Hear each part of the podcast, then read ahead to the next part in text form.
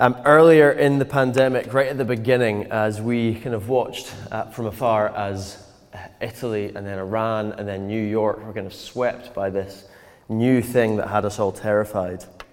The uh, now infamous New York governor, Andrew Cuomo, was giving a speech trying to kind of rile his people to knuckle down and get through this new season. And in the speech, he said this just as he was closing. He said, Emotion is a luxury that we cannot afford. Let's just get through this. Emotion is a luxury that we can't afford. Coronavirus has come and, for the most part, gone.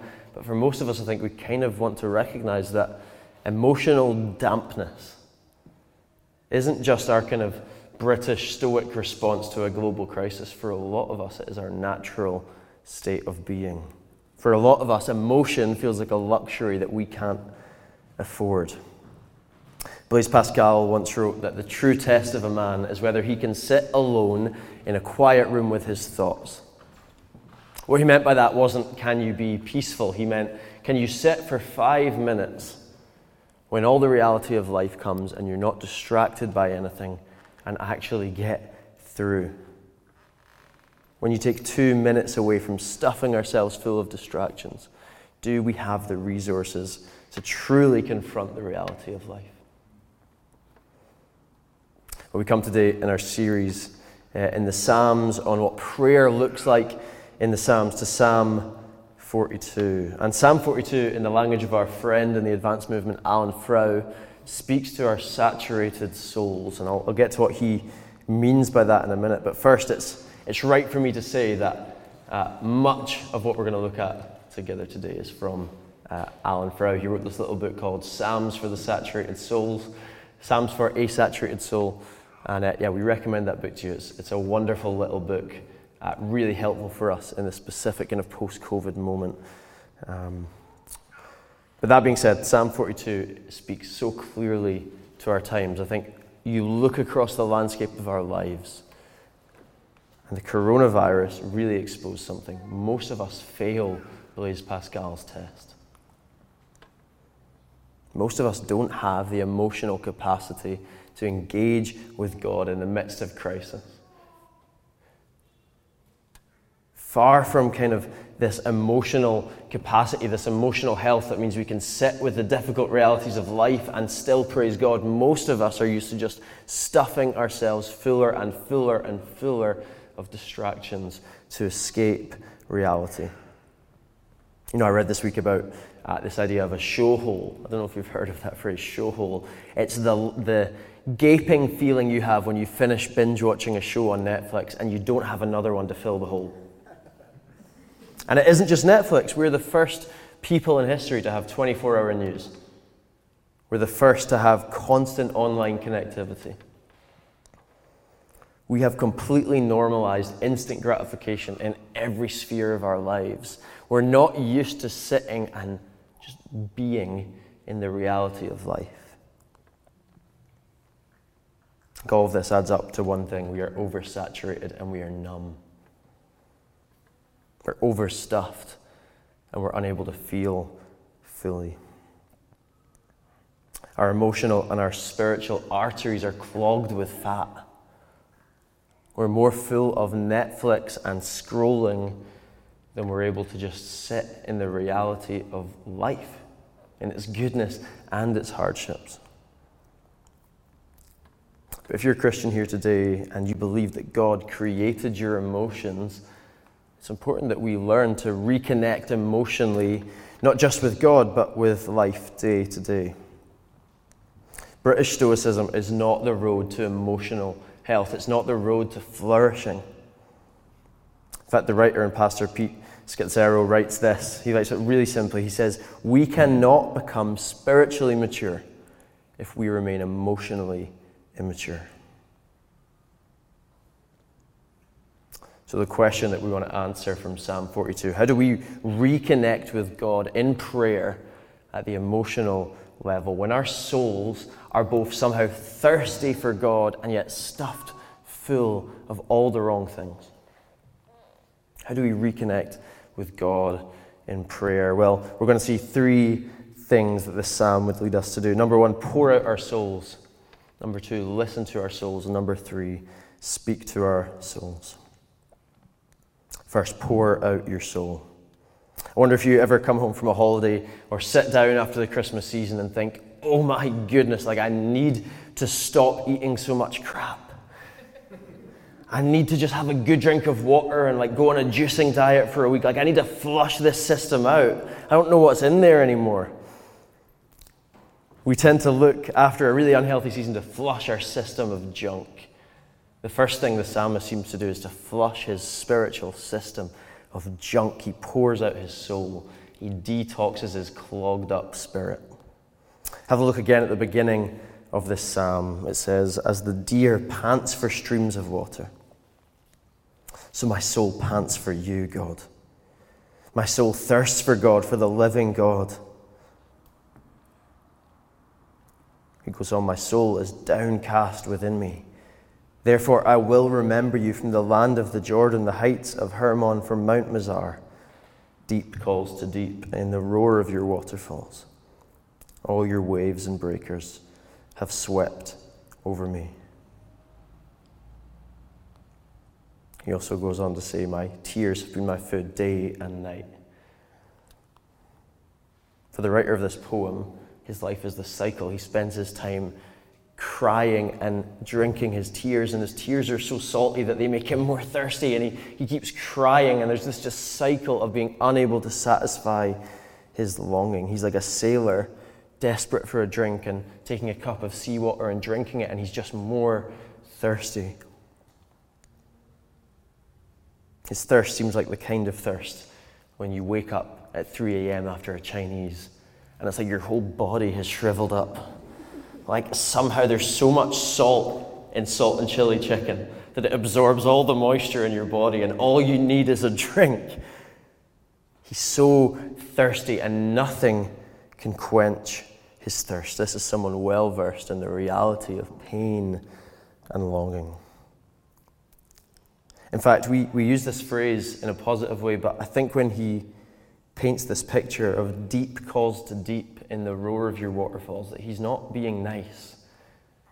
It's not a nice thing, it's a picture of pain. He's like a surfer caught under an undercurrent and he, he can't get up, and the waves just keep crashing over him. He can't get a break, he can't get air.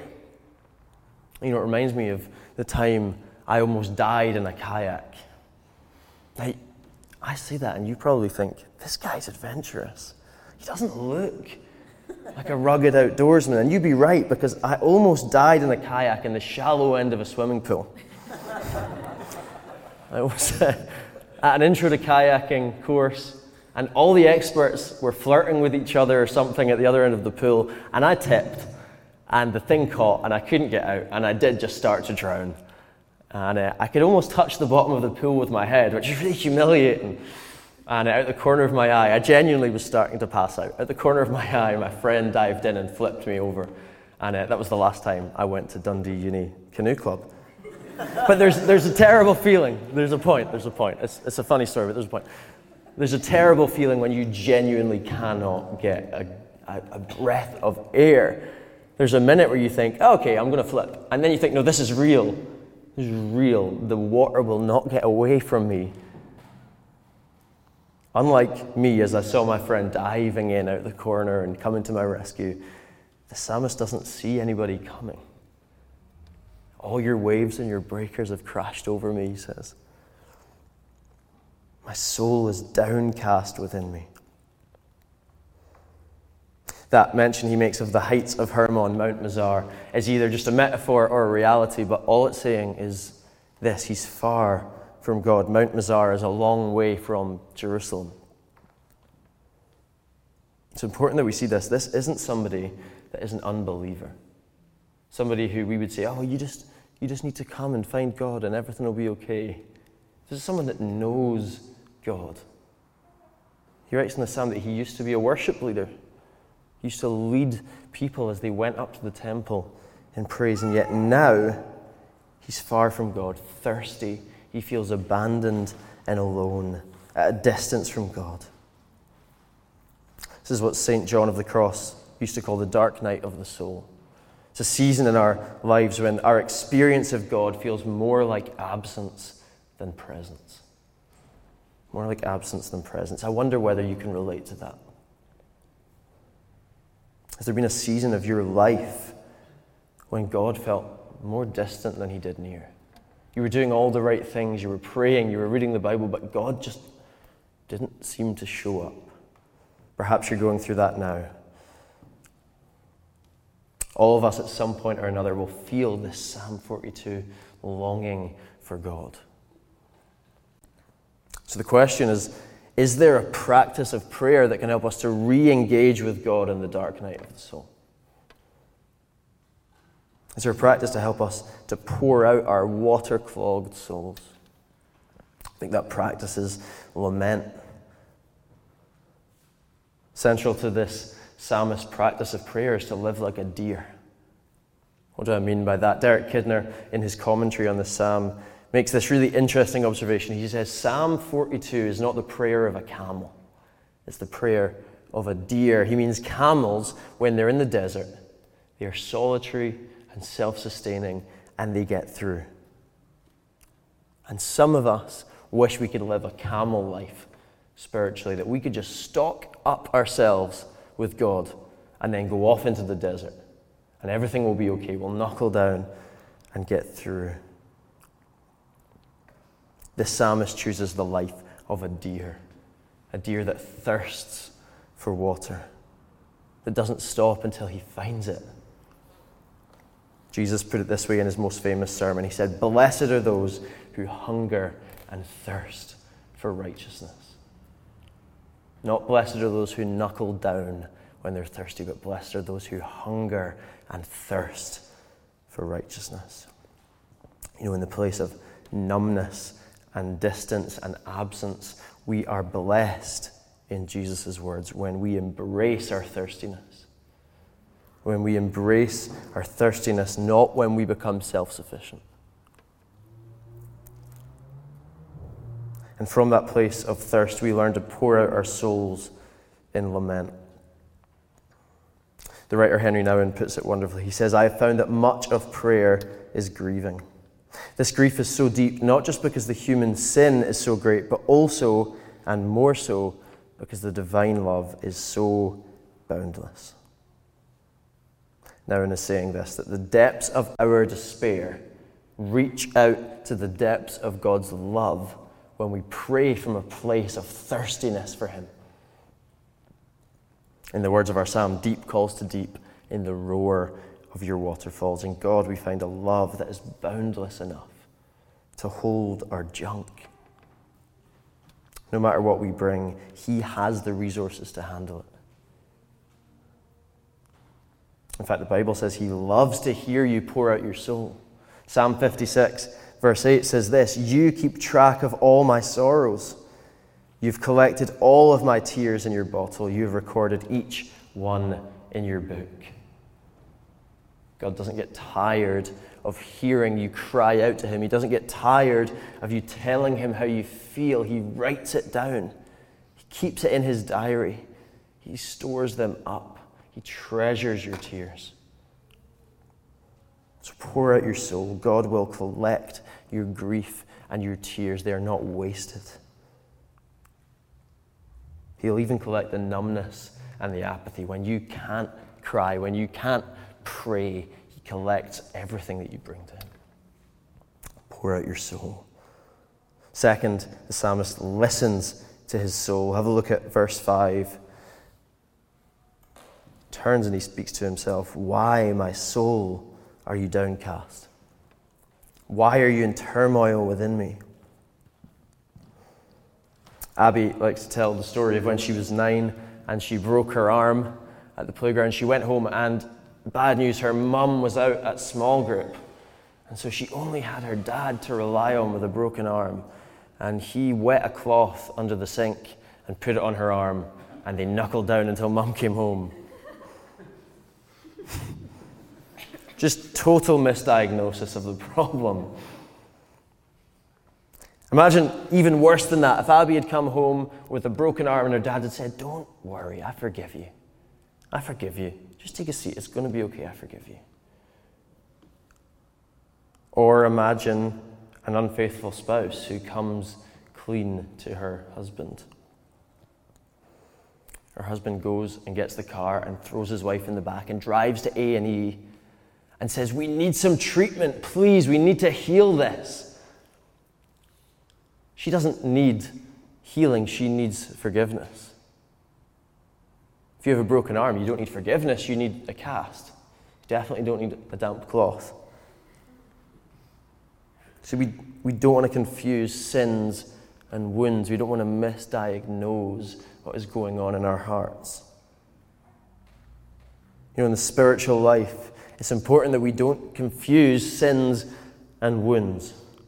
Next week, Matt's going to preach from Psalm 51, where we really explicitly see a prayer of repentance.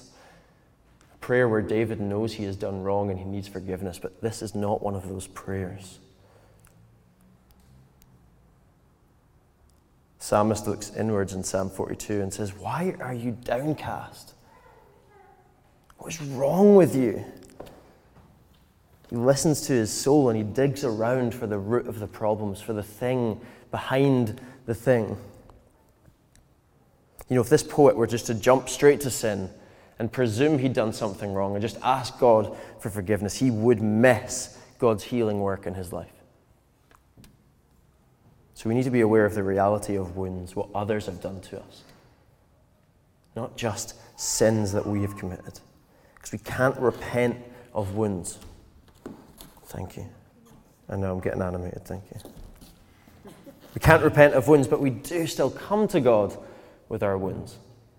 We do still come to God with our wounds. The Greek word for salvation in the New Testament, if you read the Gospels, is sozo, and that word doesn't just mean salvation, it actually means healing as well.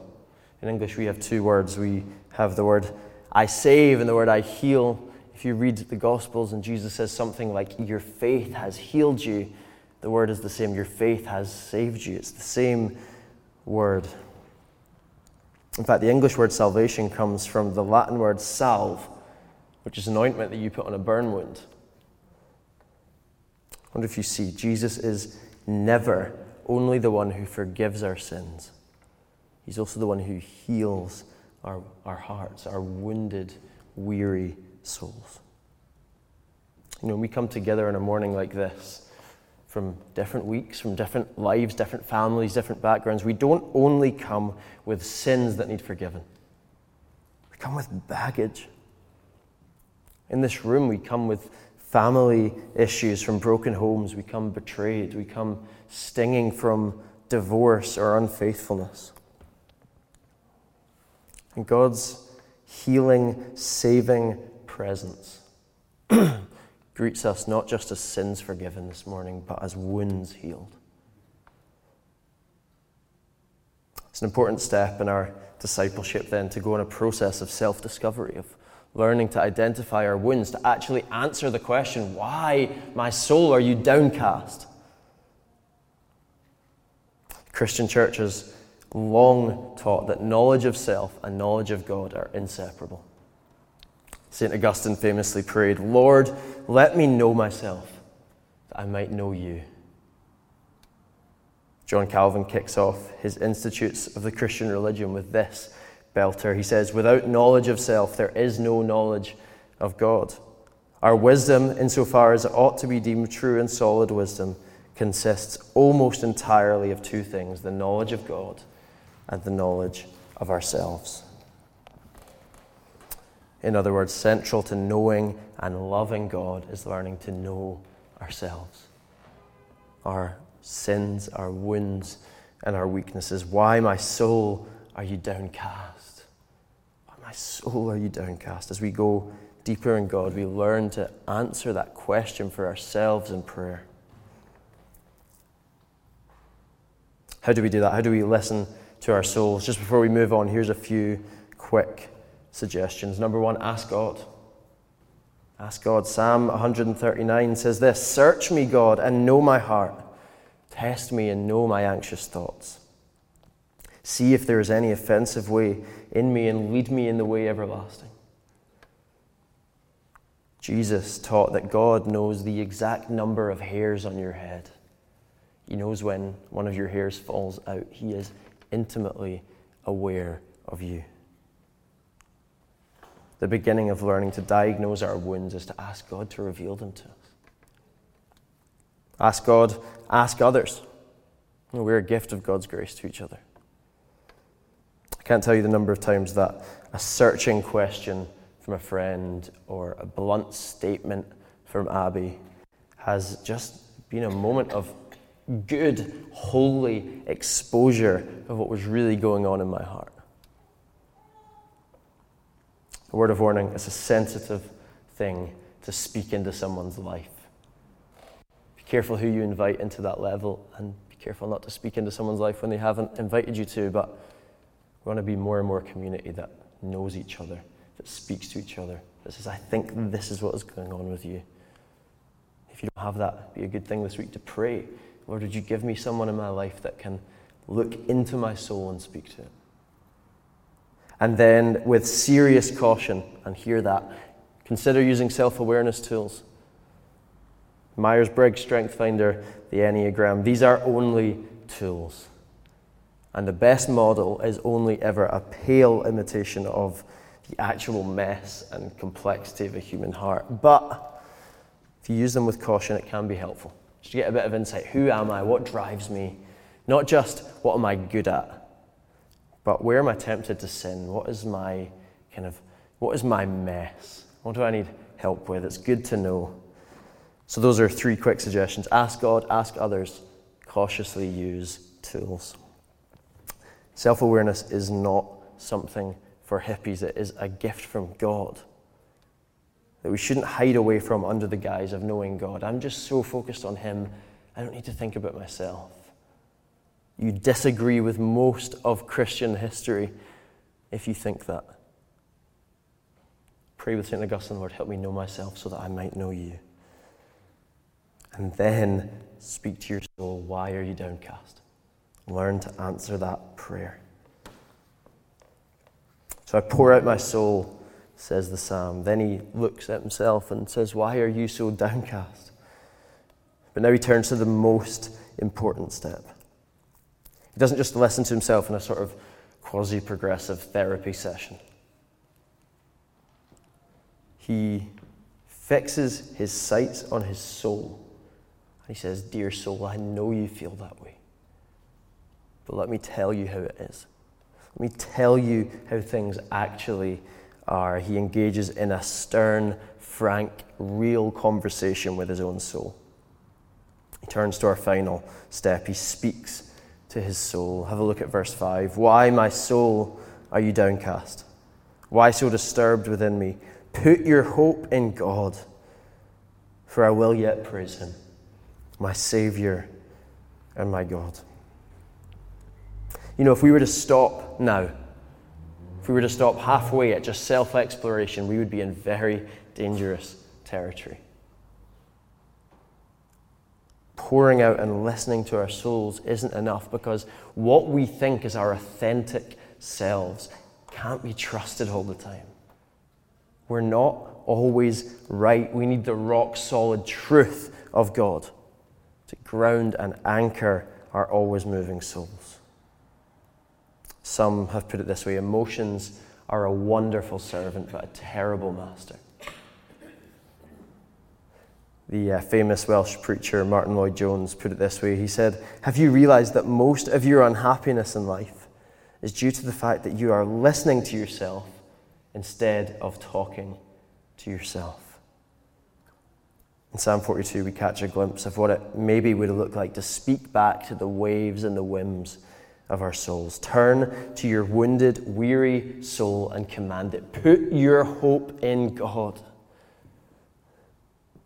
How do we do this? Well, one simple way is to answer back with the Word of God to specific lies that you're believing. We take our example from Jesus, who was in the wilderness, and he resisted temptation not by conjuring up some kind of smart one liner, but by clinging to what God had already said in His Word. Here's an example. We might start with asking ourselves, What lie am I believing? And we're honest. We do the first step. We pour out our souls. We tell God, God, I believe that you don't love me. Pour out your soul. And then we turn and we ask, What does God in the Bible say to this lie? Write down what God says and then speak it aloud to yourself. We might come to God one day and say, Lord, I've been hurt by people, and I don't think I'll ever be loved. We spend some time just telling God what that's like, and then in response, we might go to 1 John 3:16 and read this aloud. This is how we know what love is, that Jesus Christ laid down his life for me. And then pray, Lord, I feel unloved and unlovable, but you have loved me eternally. You get the final say, not me. Soul, put your trust in God.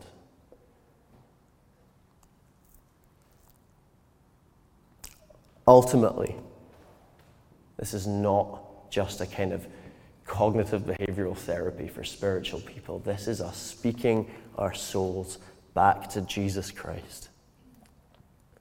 He is the truth of God. You know, we saw earlier that deep calls to deep, the depths of our despair meeting the depths of God's love and prayer. If that is to happen, our saturated and wounded souls have to look to Jesus, and our wounds have to meet His wounds. We have to look to Him. Come back to Alan Frow. He says this The truest thing about you is not what has been done to you, but what has been done for you. Let's add to that. The truest thing about you is not what has been said about you, but what God has spoken over you. The truest thing about you is not how you've been wounded, but the one who has been wounded for you. Edward uh, Shillito was a World War I soldier, and he was in the trenches. He saw woundedness and horror all about him, and he wrote this poem. We know nothing about him other than this poem. Here's the final verse The other gods were strong, but you were weak. They rode, but you stumbled to a throne. But to our wounds, only God's wounds can speak. And not a God has wounds, but you alone. To our weary and wounded souls, the wounds of Christ speak. The boundless love of God that meets us in the depths of our longing is found fully and completely in Jesus.